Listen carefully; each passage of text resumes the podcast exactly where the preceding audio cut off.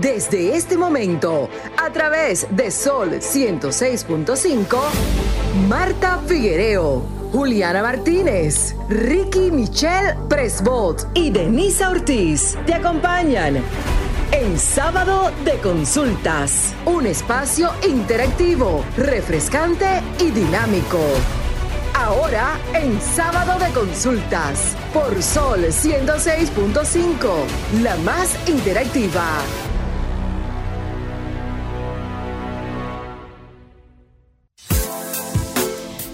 Tarde, República Dominicana y el mundo que nos sintoniza a través de la más interactiva, esta Sol 106.5 FM y todas sus plataformas digitales. Contentísima como cada entrega de poder llegar a los hogares dominicanos y el mundo, porque señoras, nos hacen feedback no solo de Estados Unidos, España. Bueno, no voy a empezar a mencionar todos los países, pero sí, contenta de poder llegar a los hogares y de la mano siempre, siempre acompañada a mi mano derecha de la bellísima Marta Figuereo. Buenas tardes, Marta. Buenas tardes, muchas gracias por tu presentación. Eh, pero yo quiero eh, darle la bienvenida. Sí, estaba muy sacrificado. Sí, un sacrificio grande. Pero muy Y está a tu izquierda. Oh, mi Dios. Martín. Aquí siempre con los halagos. Aquí tienen. Yo, yo, yo, yo sí me voy a decir que me siento honrado realmente de estar en este equipo tan maravilloso y tan, y tan glamuroso como son estas mujeres. Amén. Y Pero estamos de nuevo bueno. aquí de vuelta. Gracias a Dios. Y aquí contenta también de tenerla con nosotros esta tarde porque estuvo ausente y se sintió su ausencia Sí, la pasada es. semana. Bienvenida, Melissa, nuevamente. Gracias, Denis. Un placer para mí estar con ustedes. Lamento mucho no haber podido estar el sábado pasado, de verdad que sí. Me hicieron muchísima falta, pero estamos aquí, gracias a Dios, y a disfrutar de nuestro programa como cada sábado. Así es. Bueno, recordarle a nuestros oyentes, Juliana ya viene de camino y se va a unir a nosotros dentro de poco. Recordarle a nuestros oyentes nuestras redes sociales, las de este espacio, tanto para Facebook, Twitter e Instagram, arroba consultasrd. Bueno, y la suya, Marta Figuereo, las más solicitadas a través es. de las plataformas. Puedes regarlo. Este, Figuereo M, Figuereón en Instagram, Figuereo rayita abajo Marta en Hilos, Thread. Eh, ¡Oh! No, ¡En Twitter. hilos! Yes. ¿Cómo? Aquí está. Señores. Sí, está muy actualizada. TikTok. Actualizado, En TikTok. Y tú decías de las, los oyentes que tenemos en cada eh, rincón del país y aparte en el exterior. Eh, quiero darle un saludo a Esther Moreta, allá en Brandon, en Florida, Siempre, que siempre nos pone eh, en el aire. Así es, un abrazo y un beso para ella. Así es. Carlos, sus redes sociales. Bueno, mis redes sociales pueden encontrarme en Instagram como arroba carlomartin7 y también es como Twitter, como Twitter por excelencia. las mujeres. En fin, en No, eh, me pueden encontrar como Kamage Villar, que es mi nombre completo, y TikTok, que también está Carlos Martín 7. Y en Snapchat. Y en Snapchat. Es lo Oh. mismo. ¿Y la suya, Melissa? Por supuesto, pueden encontrarme en Instagram, en Twitter y Facebook como Melio Valle 28. Así sencillito, Melio Valle 28. bueno, como a Marta le gusta que yo diga, en todas mis plataformas digitales, tanto Facebook, Twitter, Instagram y TikTok, arroba Denise Ortiz, ahí pueden enviarnos sus temas, esos picosos que quieren que sean abordados aquí en nuestro espacio, porque el objetivo principal de sábado de consultas es y siempre será nuestros oyentes. Así que envíen sus temas, nosotros buscamos los especialistas y de inmediato, en otra entrega de sábado de consultas, nosotros le traemos ese especialista que usted desea. Pero como es costumbre todos los sábados, nosotros tenemos este top 3, que son esas tendencias, esas miradas, esos tópicos pueden ser de nuestro diario vivir que nos calan, que nos hacen ruido o que en su defecto llegan hasta el alma de cada uno de nosotros. Y hoy voy a iniciar con la mirada de Carlos, porque Carlos nos tenía abandonados. Entonces, todos los oyentes esperaban ese segmento de él, porque él siempre nos trae la palabra de Dios. Así que adelante, Carlos, con tu mirada. Bueno, si algo es cierto es que yo siempre me gusta compartir, siempre que tengo la oportunidad de la palabra, de, de la palabra del Señor, siempre es afable, pero eh, realmente lo que tengo para compartir es algo puntual. Yo siempre vengo con algo que es para la introspección propia, para la cosa inter- interpersonal de cada uno, y yo vengo a decirles hoy, lo titulé como, ¿qué tenemos? ¿Qué compartimos? Y dice, ¿cómo lo, lo, lo titulé de esa forma? Porque, ¿cómo voy a aconsejarte si no tengo de dónde hacerlo? No puedo darte amor si no tengo amor. No puedo acompañarte en tu dolor si, a mí nunca se me ha acompañado. No puedo ser paciente y tolerante contigo si no sé qué son esas cosas. No se puede dar de lo que no se tiene. ¿Y por qué traigo este título? Porque a veces tenemos la mala costumbre o, o a veces queremos exigirle a las personas que, no, que tengan que le, que le aconsejemos, que le demos algo y, y nos quejamos incluso de por qué fulano no me habla de esta forma o por qué fulano no me trata así. Es que quizás esa persona no tiene eso para darte, quizás no, ella no fue instruido en, esa, en ese fundamento, en ese valor. No podemos exigir a las personas algo que no tienen. Entonces, por eso siempre es precario, siempre de, de notar y, y también saber que lo que no se, lo que no se tiene no se puede dar. Eso es todo. Bueno, Muy bien, excelente. increíble. Lo que no se tiene no se, No puede, se puede dar. dar.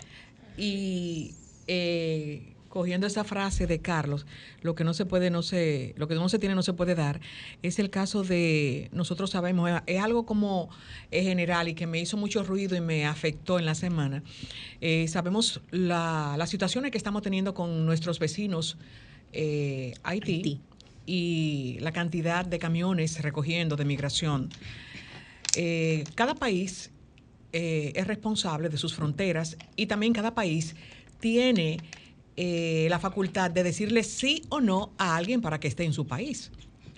No solamente la República Dominicana, todos los países. Pero es la forma, la forma como eh, se, se recoge o se, o se suben a- al camión eh, muchos hermanos haitianos. Hay mucha mentira. Yo digo que el gobierno gasta combustible en cada una de esas guaguas que lo que hacen es maltratar. Porque el maltrato no solamente es que te den con una macana, que te, sino la forma de cómo eh, abordarlo, cómo llevarlo, inclusive con niños. Y cuando llegan allí, porque estuve eh, en el vacacional, porque me tocó buscar a, a una persona, la forma como eh, tratan a las personas cuando van a hacer una pregunta al policía de al lado. Y de hecho, una persona con dos días, y yo investigué y no le dan agua, no le dan nada. Entonces, cuando tú le envías algo con el policía, hay que pagarle al policía. Tú le dices, llévamele esa agua a tal persona porque tú tienes que tirarle, darle la foto para que él le tome una foto desde tu celular. Pero tiene que darme algo, sí. Hay que darle 100 pesos, 200 pesos. Y no obstante, eh, hay informaciones que dicen que cuando lo depuran en el vacacional, le dan un papel de depuración, le toman una foto, pero ese papel no se lo entregan a la persona. Léase, que saliendo del vacacional, cuando ya lo depuran, esa persona, eh, ese inmigrante, lo pueden recoger de nuevo saliendo del vacacional. Entonces, ¿cuáles son las condiciones que deberían tener esas guaguas de migración?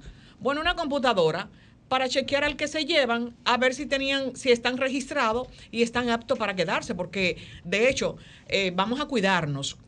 Eh, tú no, Denisa, porque tú eres clarita. Nosotros los morenos, nosotros los morenos vamos a cuidarnos porque vi personas, dominicanos también, de piel oscura, más oscura que la mía.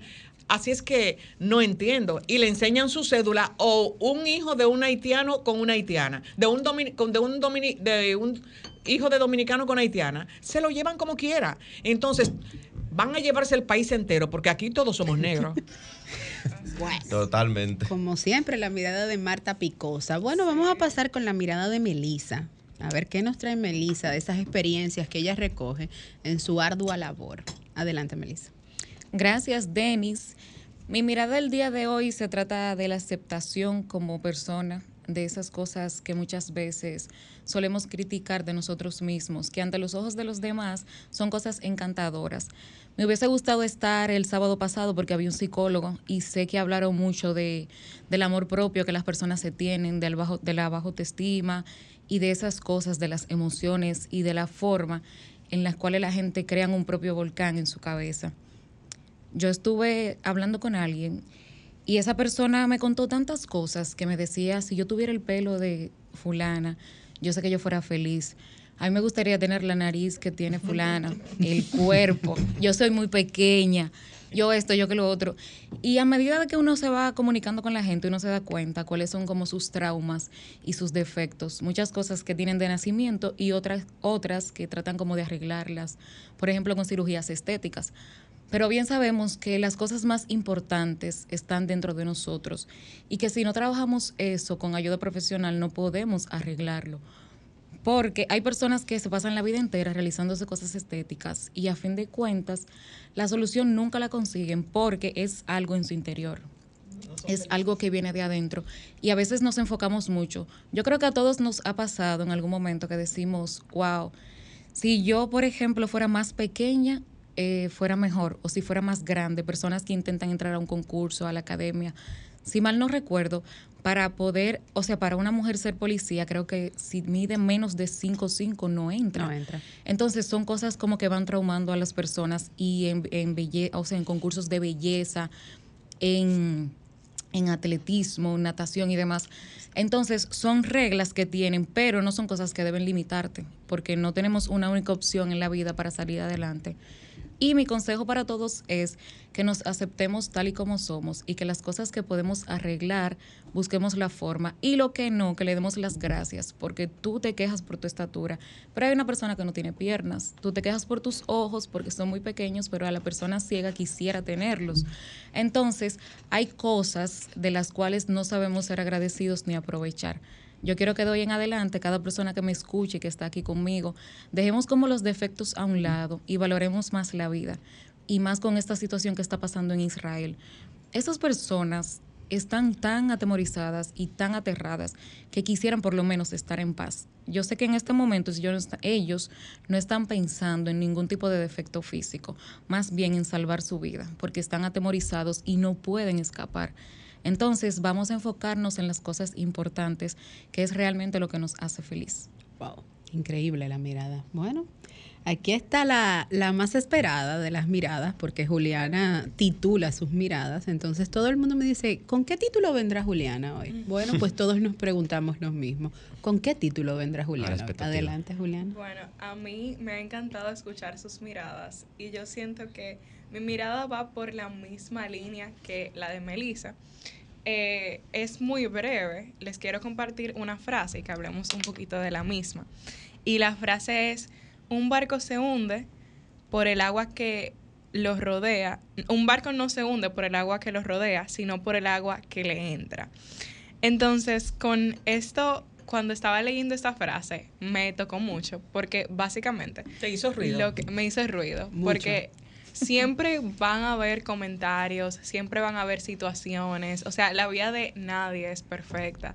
Pero al final del día, como mismo dice, dice esta frase, un barco siempre va a estar rodeado de agua, pero no se hunde hasta que deja que esa agua le entre.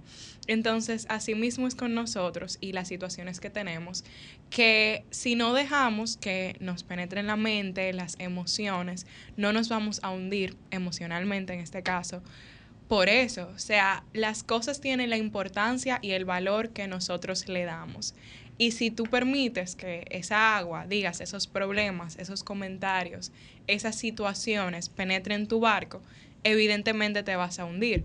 Por eso yo siento que tenemos que limitar los pensamientos que dejamos entrar en nuestras mentes. Y el, o sea, tenemos que prestar mucha atención a lo que pensamos, porque si tú ya te estás pasando un tiempo excesivo dándole, dándole cabida a algo que tú sabes que no te está siendo útil o, o sabes que te está hiriendo, ya eso podría conllevar a que te hundas emocionalmente, a que te afecte. Pero repito, o sea, las cosas tienen la importancia y el valor que nosotros le damos. Todo el mundo tiene problemas, pero también todo eso tiene solución. Y otra, otra frase que a mí me encanta es, si un problema tiene solución, no deberías de preocuparte. Y si no tiene solución, tampoco deberías preocuparte, porque si no tiene solución, ya simplemente hay que enfrentarlo y salir adelante. Entonces, para concluir mi mirada, vuelvo y repito la frase. Un barco no se hunde por el agua que lo rodea, sino por el agua que le entra. Así que no dejemos que nos entre agua innecesaria que vaya a hundir nuestro barco.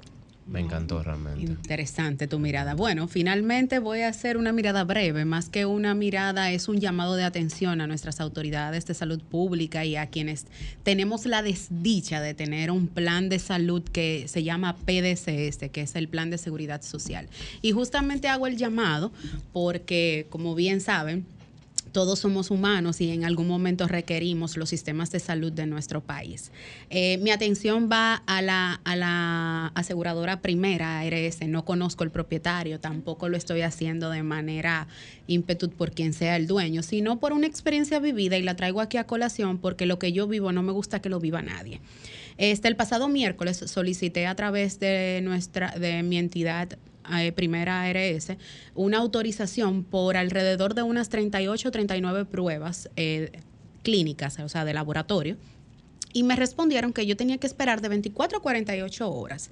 Hice la preautorización a través de la app de mi aseguradora y esa fue la respuesta que me dieron. Y me llamó mucho la atención porque yo dije, pero Dios mío, si yo estoy en un proceso de, de, de emergencia, o sea, de 24 a 48 horas, de aquí a que a mí me autoricen esas, esas analíticas, yo puedo hasta morir.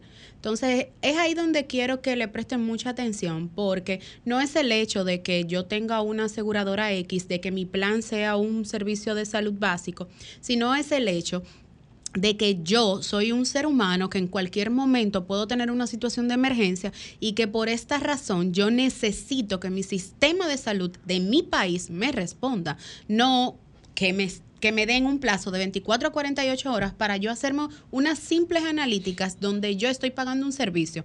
¿Por qué hago la colación? Porque a mí no me llaman para preguntarme por qué yo tengo dos años que no consumo los 8 mil pesos de mi seguro. A mí no me preguntan por qué yo no voy a hacerme una analítica o por qué yo no estoy utilizando los rayos X, ni las tomografías, ni las radiografías. Entonces vamos a ser un poco más sencillos y vamos a ser un poco más simples. ¿Por qué? Porque eh, todos aquí tenemos derecho a enfermarnos o en su defecto un simple chequeo médico, cualquier especialista que tú vayas te va a solicitar a ti un historial clínico. Entonces, porque hay que mandarlo a un área de médico para validar, como me dijeron a mí, para validar el por qué a mí me están mandando a hacer 40 pruebas. Entonces ahí donde llamo a, la atención del servicio de salud de esta prestadora para que tome en consideración de que eh, hoy puedo ser yo, pero mañana puede ser el gerente de, de, esa misma entidad. Así que esa es mi mirada de esta tarde, un llamado de atención a que seamos un poco más humanos y sensibles ante cualquier situación de la sociedad dominicana. El valor de la empatía es fundamental para la sociedad. Así es.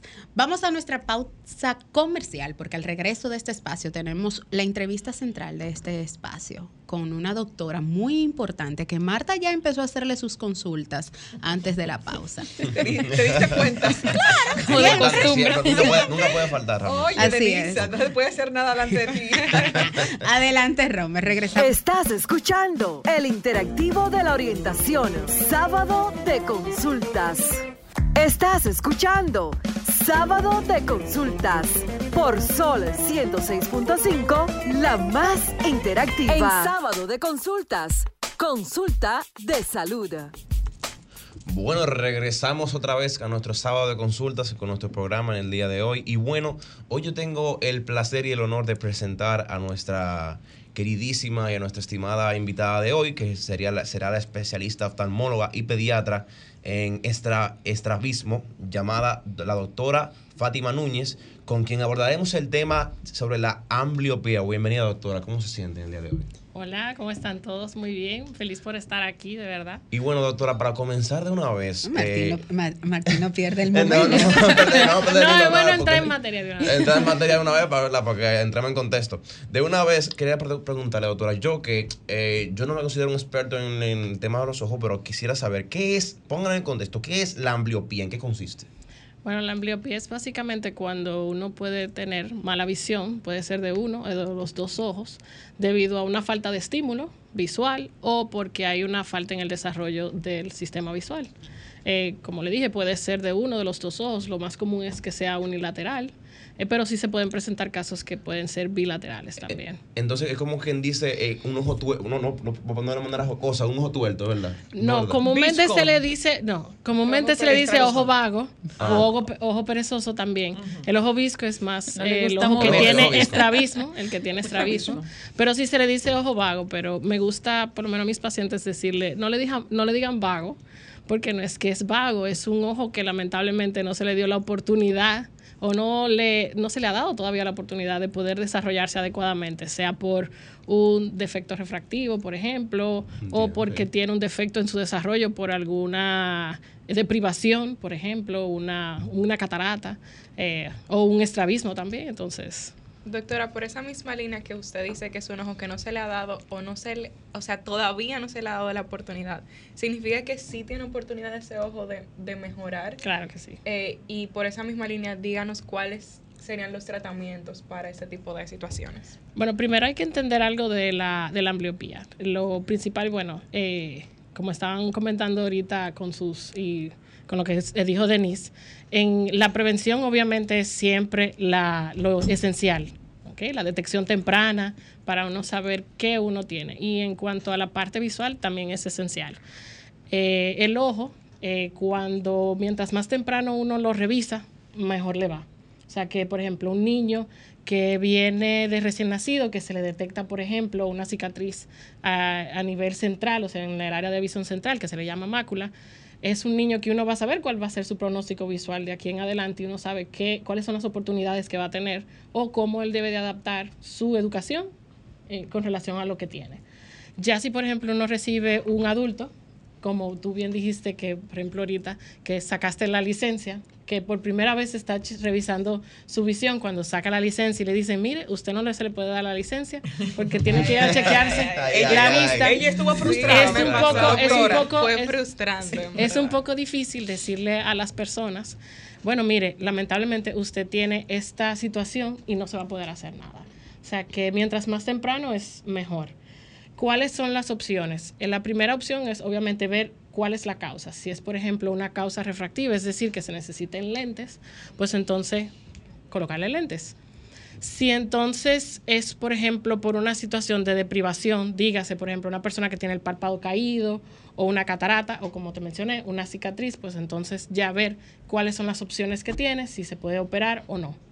Luego ya si es por un estrabismo, que ese es otro tipo de ambliopía o ambliopía estrábica, y es posible operarle ese estrabismo, eh, pues entonces operar el estrabismo, pero también a todos estos hay que, lo primero es ver si necesita lentes. Luego entonces ya hay terapias, eh, por ejemplo, lo que quizás han visto a niños con parchecitos en la calle, es la terapia de parchado, esa es una de las más comunes y las más efectivas porque es bastante drástica. O tú, eh, tú pones el ojo a ver o a ver, básicamente. Y luego entonces ya hay terapias farmacológicas también con lentes eh, bicromáticos, no sé si ustedes, eh, los lentes que son como por ejemplo para ver tridimensional, Sí. hay unos que son así, para niños más Ah. rebeldes y más grandes. Eh, y también ya, eh, obviamente, terapias que, por ejemplo, si es necesario en el lente colocárselo directamente, como por ejemplo un aumento muy elevado en un, en un lente y el otro con su corrección, para que así básicamente, porque los niños son muy tremendos, eh, que duda. puedan también hacer eso. O sea que básicamente lo primero es lentes y luego ver si, si es necesario otra terapia adicional, bueno, colocarse. A mí me tocó eso de los parches. No es fácil, uno Es ahí de niño que con ese parche, tener que ir al colegio. con- Doctora, pero en mi hace. caso me llama mucho la atención. No ¿Cómo solamente, ve? no solamente la consulta de Marta. Aquí tenemos dos con tres personas con. No, pero me llama mucho la atención porque uno dice, bueno, uno se ubica en el contexto Claro. de cada quien o trata de Claro. ubicarse. Uno sabe que cuando tú cierras los ojos tú no ves nada y ahí Claro. te identificas con una persona ciega. Cuando tú tienes un estrabismo intentas hacerlo con los ojos, pero ¿cómo ve un paciente con ambliopía? Bueno, depende de qué, de nuevo, la causa de la ambliopía. Porque, por ejemplo, ya tú bien dijiste un ejemplo de una persona con un estrabismo. La persona con estrabismo depende del tipo de estrabismo que tenga. Por ejemplo, si es un estrabismo, lo que nosotros llamamos endo- endotropia o endodesviación, es decir, con el ojo hacia adentro, está mirando básicamente a su nariz. Sí. pero no es en realidad a su nariz, es en realidad lo está viendo empañado, no se está desarrollando esa área de visión. Pero ya las personas que, por ejemplo, tienen una visión que, o un ojo que se desvía hacia afuera, o una exotropia o exodesviación, pues entonces pueden tener un mayor campo visual. Ese le va un poquito mejor, vamos a decir. Ya si es, por ejemplo, un estrabismo vertical, pues entonces incluso la persona puede hasta referir que ve doble, inclusive. Eh, en el caso ya de que, por ejemplo, sea por un, pro- un problema de deprivacional, por ejemplo, una persona que tiene catarata, no va, en- le va, va a saber si es de, de noche o de día. dependiendo del tipo de catarata que sea y de dónde esté ubicada la catarata también y qué tanto ocupe del espacio del, del lente cristalino. En el caso ya del, de la persona que tenga un defecto refractivo, usted nada más tiene que ponerse el lente de otra persona y ahí va a, y ahí va a ver, más o, menos. lo va a ver, va a ver alterado, lo va a ver borroso, va a ver que no está, que no está bien. Entonces, en el caso, por ejemplo, eh, la, si ustedes se ubican en la cartilla de visión, ustedes ven que llega hasta una letra bien grande, que es una cartilla de 20-200. O sea que más o menos ustedes se pueden ubicar ahí, que donde que cómo es el tamaño de la letra que puede ver esa persona a 20 pies. Ya hay personas que pueden sobrepasar esto, o sea, hay personas que pueden estar 2400, 2800, percibe luz, movimiento de mano. O sea que, y para una persona que nunca ha visto en su vida, por ejemplo, eh, que se, o una persona, vamos a suponer, ya que ha visto toda su vida, pero tuvo algún otro problema, vamos a suponer un diabético, que se le pudo operar y controlar el problema de la retinopatía diabética en su retina, ver a veces 2080 es, buenísimo. Es, buenísimo. Reiteramos, sí, que conversamos con la doctora Fátima Núñez Sanz, quien es oftalmóloga pediatra y especialista en estrabismo. Doctora, ¿cuál es la causa de, la, del ojo vago? Si hay operaciones y si ese ojo vago puede convertirse en trabajador, porque... Claro que sí, claro que sí. ¿Y en qué tiempo, por ejemplo, si el niño nace o eh, viene de nacimiento con, el, eh, con ese ojo vago, eh, ¿a qué edad se puede hacerse una operación? Bueno, eh, primero y antes que nada, como todo paciente, hay que investigar los antecedentes. O sea, estamos averiguando los antecedentes desde que la persona está en su vida introterina. Es decir, si tuvo un buen embarazo, la madre, por ejemplo, si tuvo algún contacto con alguna rubeola, por ejemplo, que puede causar una catarata congénita. Eh, o algún otro tipo de infección que pueda causar algún tipo de problema. Luego entonces el desembarazo, saber si ese niño nació a tiempo, nació con las semanas requeridas, o sea, si nació de menos de 34 semanas, por ejemplo, ya es un niño que va a tener dificultades respiratorias, entonces es un niño que también nace con una retina inmadura, eh, principalmente si nace antes de las 31 semanas, o sea que sabemos que vamos a estar eh, trabajando con una persona que tiene una retina que no se ha desarrollado adecuadamente. Pero siempre, perdón, doctora, eh, la preocupación cuando un niño nace así de 34 semanas, la preocupación siempre es, son de los pulmones. Exactamente. Nunca, nunca hemos visto ni escuchado, ay, puede quedar ciego. Exactamente. Sí, en realidad sí se le da, se le da el énfasis a esa parte, porque en realidad si no respira no, no, no, hay vida. no, hay vida. Entonces, pero sí, eh, el control de la oxigenación es sumamente importante para el desarrollo de la visión. Eh, la retina es un tejido neurosensorial muy sensible a los cambios de oxigenación, porque hay que recordarse, el niño vino de una de un lugar donde su mamá le daba todo a un lugar donde viene a un estado de hiperoxigenación, o sea, de mucho oxígeno, y la retina en realidad no sabe controlar esto. Es una retina que está inmadura. Entonces puede desarrollar lo que muchas personas conocen como ROP o retinopatía del prematuro. Entonces, por ejemplo, ese niño que tiene retinopatía del prematuro es un niño que, por ejemplo, va, puede tener problemas visuales más adelante. Entonces, hay que ubicarse desde ese momento. Pero vamos, vamos a ponerle el caso de un niño de tres años, que básicamente la mamá dice, bueno, mira, mi, hijo viene porque tiene dolor de cabeza. Y es un dolor de cabeza constante, eh, viene del colegio y se queja. Entonces, se le hace su refracción. Resulta que el niño en un ojo tiene un menos nueve y en el otro ojo tiene un menos seis. O sea, tiene una, miopía bastante elevada. Con tres años. Y son niños que son meritorios. Sí, me ha pasado. Y entonces tú dices, ¿cuál es el primer paso? El primer paso es la corrección eh, de refractiva, es decir, colocarle lentes.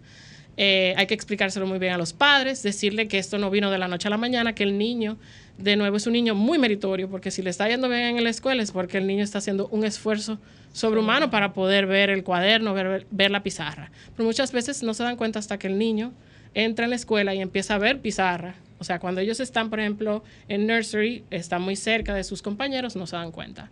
Entonces, por lo menos, ponerle los lentes. Si los lentes no le llegan eh, a, o sea, no se le llega a corregir hasta lo que nosotros conocemos famosamente como 2020, pues entonces hay que colocarle alguna terapia adicional, como por ejemplo, parchado que eso fue lo que, lo que le colocaron aquí. Entonces, si, por ejemplo, eh, con esto funciona, pues ya el niño puede llegar a ver 20-20 con la terapia de parchado.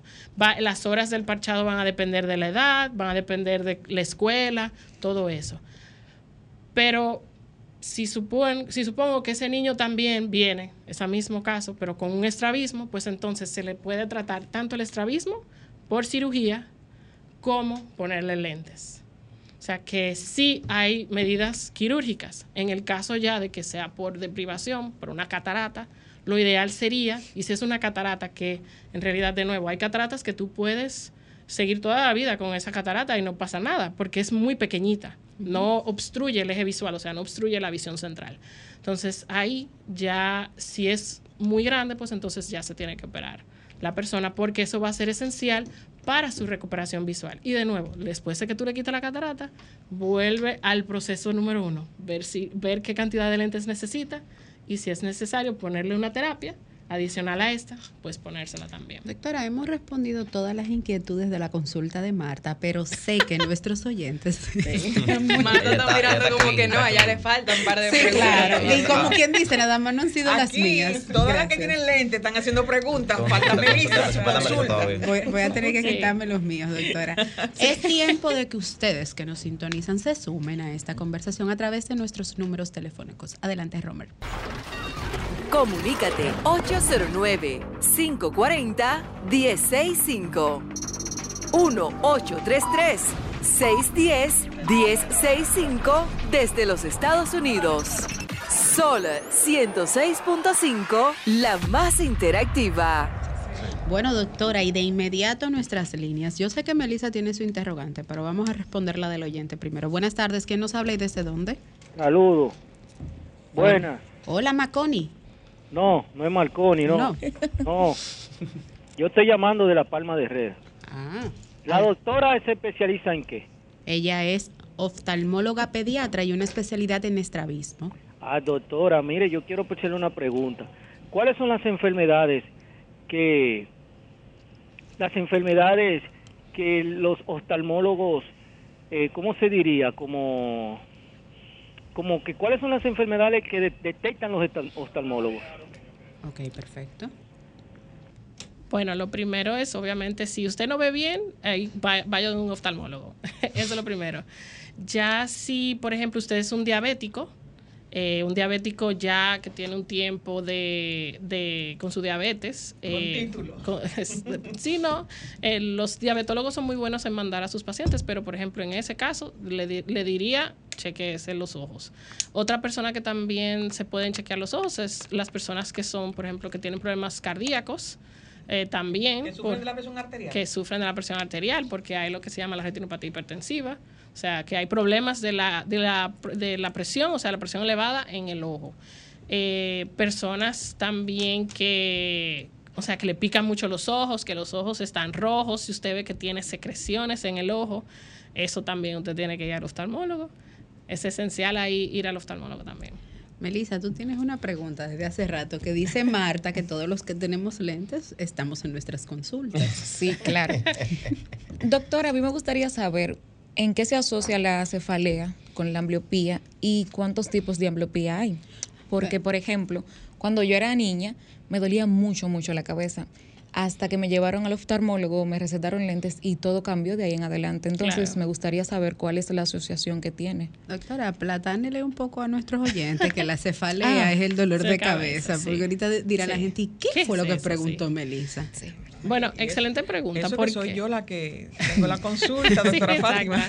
exacto. No, es una excelente pregunta en realidad, porque la mayoría de las personas la queja es eh, dolor de cabeza. Y en un niño los padres se preocupan mucho porque uno piensa el niño no debería de doler la Exacto. cabeza. Eh, pero es por el esfuerzo visual que estamos haciendo. Y tú eres, si te puedo preguntar, perdón, tú eres miope, hipermétrope. Me dijeron que tenía actimatismo y miopía. Entonces- Entonces, rayo roto y brinco, Yo siempre pregunto eso para saber y ubicarlo un poquito mejor en el contexto. Por ejemplo, en el caso del, del miope, el miope frunce mucho el entrecejo, hace así, como que está tratando de poder ver mejor. O sea, y esto lo que hace es básicamente es activar los músculos de la frente para que básicamente uno vea mejor. Pero también entender que el ojo es un sistema dinámico que nosotros estamos tratando para ver las cosas de enfocar y el proceso de hacer ese enfoque es un proceso de, de donde se mueve un músculo, donde se mueven estructuras. Eso duele cuando lo hace con mucha frecuencia. El dolor ocular a veces es un dolor que uno no sabe decir, es el ojo que me duele. ¿Por qué? Porque la sinusitis te puede dar un dolor parecido. Un dolor de cabeza por un tumor te puede dar un dolor de cabeza parecido. O sea, porque es un dolor que puede ser retroocular, pero un niño no te lo va a describir de una forma así Y el oído también. Y el oído también, exactamente. Entonces, en ese sentido, uno tiene que identificar eh, verdaderamente cua- eh, hasta la frecuencia del dolor de cabeza. Porque, por ejemplo, si te pregunto, quizás tú no te recuerdas, pero el dolor de cabeza quizás era más frecuente en la escuela, después de la escuela. Sí. ¿Por qué? Porque toda esa concentración que tú hacías era porque tú no veías bien. Entonces, en el caso ya de los tipos de ambliopía, como estaba mencionando anteriormente, hay tres tipos básicos, que son la ambliopía que es de origen refractivo, es decir, necesito lentes, hay que colocarme lentes. El- la ambliopía que es por deprivación, dígase, no ve, o sea, no recibe el estímulo porque hay algo que me lo está bloqueando, una catarata, un párpado caído, una persona que tenga lo que una cicatriz en la parte anterior del ojo o por ejemplo que lo tenga una cicatriz en la córnea y ya una ambliopía estrábica, es decir, el ojo no está en la línea media, o sea, no está incidiendo el estímulo visual sobre el área de visión central, es decir, la mácula. O sea, hay un punto específico del ojo donde debe de llegar la luz o la información de lo que nosotros vemos para que llegue correctamente al cerebro. Y como no está llegando, pues entonces ahí empieza el ojo a sufrir o a empezar a padecer de, de- de ambliopía. Muchísimas gracias, doctora. Doctora, yo sé que ya Marta tocó el tema de las cirugías, pero yo siempre escucho eso como que ah, a tal edad o a partir de ya tal edad te puedes operar, pero yo nunca he captado bien en qué consistiría una operación. O sea, yo sé que después de esa operación ya mi ojo va a estar mejor, pero yo- el, el proceso como tal. Y o no sea, te pondrás ¿qué- lentes. ¿Qué exactamente pasa en esa operación? Bueno, eh, la cirugía refractiva, que así es que se le, así es que se le llama, es básicamente para personas mayores de 18 años. Y, e incluso depende del doctor, puede ser hasta mayores de 21 años. Porque sí, a veces el ojo puede seguirle cambiando el defecto refractivo, principalmente en el miope. Y en el- la persona que tiene astigmatismo. ¿Por qué? Por ejemplo, si tú eres una persona que sufre de muchas alergias, que fue lo que Marta y yo estábamos hablando ah, eh, un En la consulta en la anterior. No, puedo decirlo, Sí, en la consulta anterior. eh, una persona que tiene, eh, que tiene mucha alergia ocular es una persona que se está rascando constantemente los ojos. Y el constante rascado de los ojos puede alterar la superficie del ojo y causar más astigmatismo. ¿ok? Entonces, eh, en ese caso, por eso hay que esperar a que eh, sea una persona que esté bastante como regular, o sea, que no haya cambios bruscos. Entonces, la cirugía, pues entonces ya en ese caso es una cirugía vía láser, que puede ser lo que nosotros comúnmente conocemos como la SIC, que es el que básicamente lo que se hace aquí es eh, acortar el ojo, ¿ok? Porque lo que pasa es lo siguiente, la miopía es un globo ocular de un mayor tamaño o más largo, ¿verdad? La luz no llega hasta la, parte, la porción posterior del ojo, o sea que se, vamos a decir que se queda como en el centro del ojo, o sea, no llega hasta el final. Entonces, si yo acorto el ojo, pues entonces va a tener una menor distancia que tiene que recorrer. Entonces, ahí yo estoy utilizando el láser para yo entonces poder hacer esto. Eh, está la LASIK, que es la que comúnmente todo el mundo o que más eh, la gente conoce. La otra que se llama SMILE, que es ya de una incisión, una microincisión, donde básicamente el láser es el que hace o, toma el pedazo y básicamente tú nada más lo sacas. Y es incluso la más, la una de las tecnologías más avanzadas para la cirugía de láser. Ya para personas mayores, eh, en el caso de, por ejemplo, ya personas mayores de 40 años, de 50, 60 años, pues entonces hay que ver mucho la parte de lo que es la presbicia y también cómo está el cristalino, porque ya después de los 40 las cosas empiezan a cambiar mucho. Y después de los 60 aún más, porque ya el cristalino se empieza a opacificar, es como si nos estuvieran saliendo canas en el ojo, Eh, básicamente se pone blanquecino. Y ahí, por ejemplo, hay personas que, es- que se pueden hacer su cirugía de catarata y es o pueden hacerse una cirugía de catarata un poquito antes porque sienten esa opacidad, pero quieren desean dejar de utilizar lentes, pero ella es una persona que ya tiene una edad de por encima de los 50 años y también nosotros le llamamos eso faco refractiva, es decir, faco por la por el tipo de, de procedimiento que se hace y refractiva porque es para dejar a esa persona que no tiene una visión tan horrible o que quiere prescindir de sus lentes, pero que tiene opacidad en el cristalino y desea prescindir de sus lentes, pues entonces se le hace esa cirugía. Doctora, Bueno, lamentablemente Sí. por cuestiones de tiempo hemos llegado al final de la entrevista, pero antes de cerrarla, quisiera que por favor usted nos diga esas cinco razones o cuáles son esos cinco signos de, ala- de alerta que debe de tener el padre o uno ya Claro. un adulto con el tema de la ambliopía. Y, Y- por ahí mismo Nos da las redes. las redes, que Marta las está esperando. Sí. Sus redes sociales y los contactos para quienes nos están escuchando y no han llamado porque se sienten muy a gusto con el tema. Ay, gracias. Eh, bueno, las cinco cosas es, bueno, como estábamos hablando eh, con, con su compañera, es el dolor de cabeza. Es súper importante. O cefalea. O cefalea. Mi, mi compañera es Sí, fina. exactamente. Eh, otra cosa es, por ejemplo, que el niño, las profesores son muy, muy, están muy despiertos ahora, los profesores de las escuelas. Ahora, si por ejemplo ven un niño que se, que no ve bien o que tiene dificultades para lo que es la- el aprendizaje o para escribir, lo mandan donde el oftalmólogo. Ya también estrabismo es otro de los signos que yo le diría, si usted nota que su hija desvía, que su hijo o su hija desvía los ojos, eso es un motivo por el cual tienen que ir al, al oftalmólogo. Y si el niño también eh, se estruja los ojos, porque a veces, de nuevo, los niños no te dicen que lo que tienen, los niños básicamente ya es cuando, yo creo que cuando la cosa está grave que ellos gritan. Y la otra cosa ya sería que básicamente como papá uno note hasta, por ejemplo, en la misma parte, en lo que, en su historia clínica, que la persona tenga algo que en realidad le llame la atención. Por ejemplo, si usted sabe que usted es miope o miope alto, chequea a sus hijos Claro. porque eso es un signo muy importante, es algo que puede ser hereditario, por ejemplo, tanto el estrabismo como la ambliopía también tienen factores genéticos. La glaucoma. El glaucoma, exactamente. Entonces eso es importante chequearlo. Pero de nuevo, recordando a todo el mundo, los niños no te van a decir expresamente lo que tienen. Ustedes tienen que, como padres, ser más atentos y ver esas señales no verbales que ellos tienen. Y como quiera, llevarlo, si es posible, por favor, al Sus redes. Sus redes y los contactos donde podemos encontrarla. Bueno, me pueden encontrar en el Instituto contra la Ceguera por Glaucoma. Ahí estamos un equipo de más de 80 médicos, o sea que, que estamos de lunes a sábado. Eh, si él pueden incluso agendar su cita por WhatsApp. El WhatsApp sí lo, no sé si, Sí, lo puedo decir, si lo claro que digo, sí. que es el 849-455-9997. Eh, también hay una sucursal en La Romana, o sea que para las personas que son de La Romana, también hay un oftalmólogo pediátrico allá. eh, y o sea que pueden encontrarnos allá a todos. Eh, y redes sociales, creo que estoy tagueada en su, en su historia. Así es. Eh, no es una red profesional, pero cualquier cosa, yo le digo a todo el mundo, estamos a su orden. Así es. Así que el que no conoce la red de la doctora puede entrar en arroba S consultas RD y ahí en el post de hoy ahí pueden encontrar su red. A ustedes mantengan la sintonía porque luego de esta pausa comercial regresamos con más contenido de esta entrega de sábado de consultas.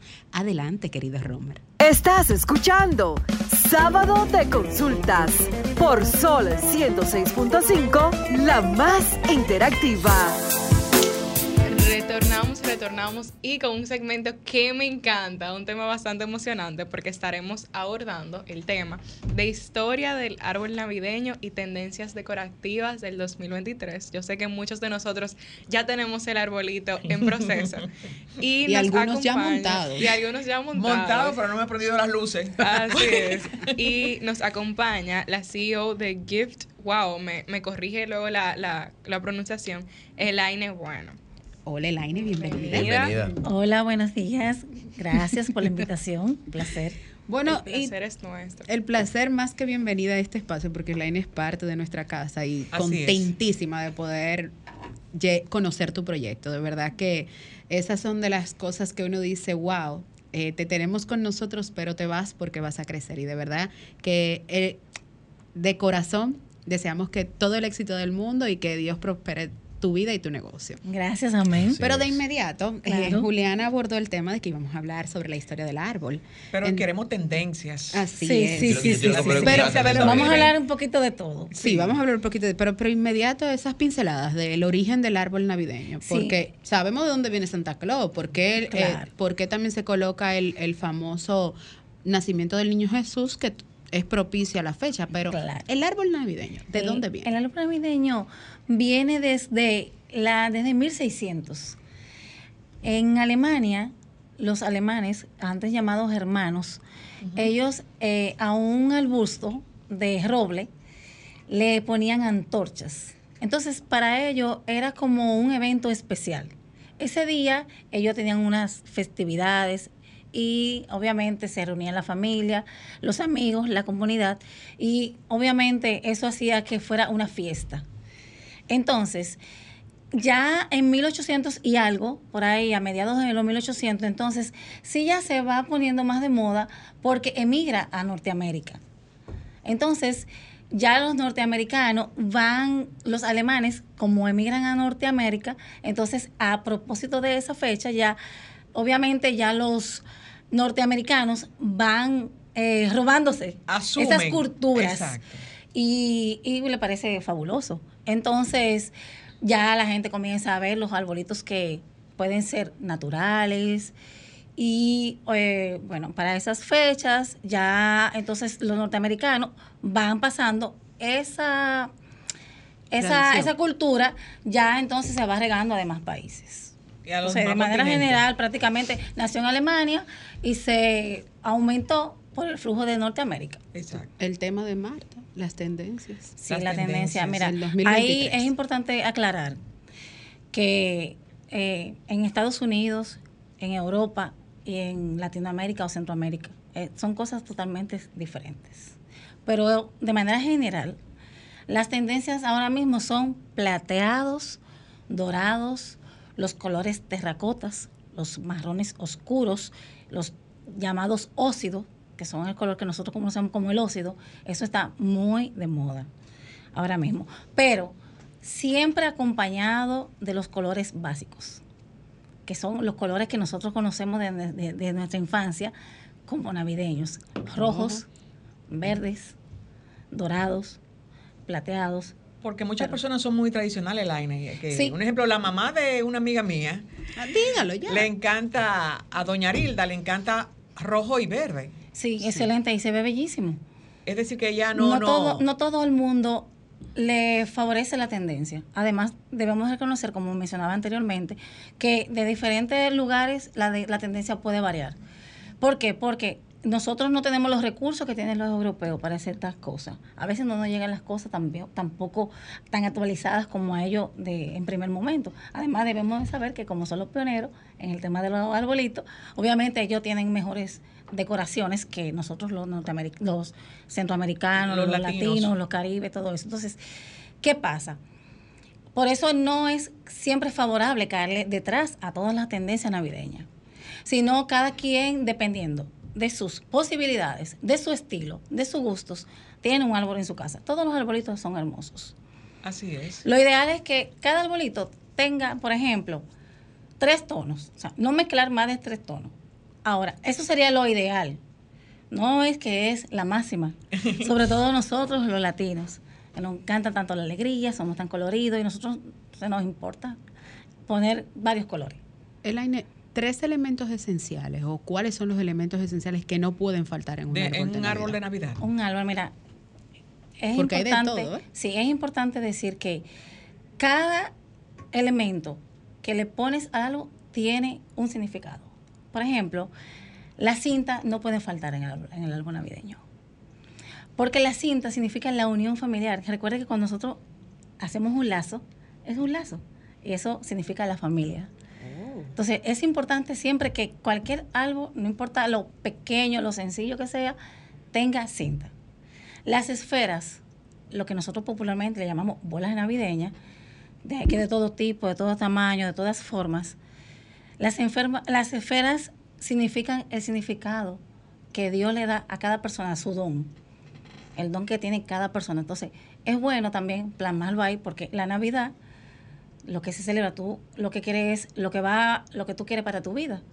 Entonces, para tu familia. tú lo vas poniendo ahí en el árbol. Nosotros no lo hacemos con esa intención porque nosotros lo hacemos por moda o ya por, por cultura, por costumbre, pero es bueno conocer esas partes. Y el, el telar, que muchas personas eh, decoran y también es una manera de ahorrar eh, con menos esfera. El telar que se le va, se le pone al árbol. Si cada vez el telar eh, ha ido bajando eh, las calidades. ¿Por qué? Porque a veces suelen ser un poco ásperos y hay muchas personas que ya no lo prefieren. Sin embargo, se le pueden poner al arbolito, pero hay de diferentes texturas, tamaños, formas, De materiales. y la gente ya lo puede ir adaptando a los tipos de arbolitos. Los tipos de arbolitos, hay muchísimos tipos de arbolitos. Los arbolitos vienen en, en forma slim, no sé si lo han visto, Sí, que son los tipos lápiz, Sí. que efectivamente la forma que tienen es como un lápiz, derechito y arriba una- Finito. una. Y los tradicionales, que son los tipos piramidal, que son los que vienen como si fuera una, un triángulo, que vienen más ancho Pero debajo. súper robusto. Exacto, más ancho debajo y se van poniendo reducidos hacia arriba, hacia la punta. Los nevados son los arbolitos más fáciles de decorar. Sí. ¿Por qué? Porque obviamente sus ramas ya están prácticamente, Sí. ya tienen Tiene la información. decoración, pero yo entiendo, digo, yo no Sí, soy decoradora, claro, pero yo entiendo que para un país eh, del trópico como nosotros, como un arbolito nevado, como que, Choca. eh, yo no sé, como es too much. Sí, lo que pasa es que nosotros precisamente, nosotros siempre queremos tomar un poco de tendencia. Pero como no, no podemos tomar toda la tendencia, nosotros podemos buscar las que se nos adapten a nuestro presupuesto. Y eso es una opción súper buena. Un arbolito nevado. Para, tiene po- usa- eh, sirve para poco espacio, además. Sobre todo un slim. Lo puede poner en cualquier espacio. Y bien iluminado, no tiene que ponerle otra cosa. No tiene necesitar ni siquiera esferas. La tendencia ya un- una, eh, el arriba del arbolito, ángel, flores o ramas. Eso es preferencia. tam- estrellita. Sí. Exacto. O el eso, angelito. Eso es preferencia. Pero mira, las estrellas tienen un significado muy importante también. Como te dije, cada adorno tiene un significado. Pero las estrellas, cuando hablamos del nacimiento del niño Jesús, Estrella Belén.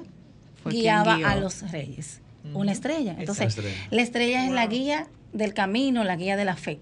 Porque ellos tenían fe de que iban a encontrar al niño Jesús mediante la estrella. Elaine, hemos llegado al final del espacio, pero no podemos concluir sin que nuestros oyentes sepan cuáles son tus redes sociales y obvio, lógico, porque yo sé que Marta te va a escribir para que le des esas tendencias, tu contacto, dónde pueden encontrarte y dónde pueden localizar. Sí, mi Para página trabajar es con arbolitos en su casa, ¿eh? Sí, sí, claro, claro.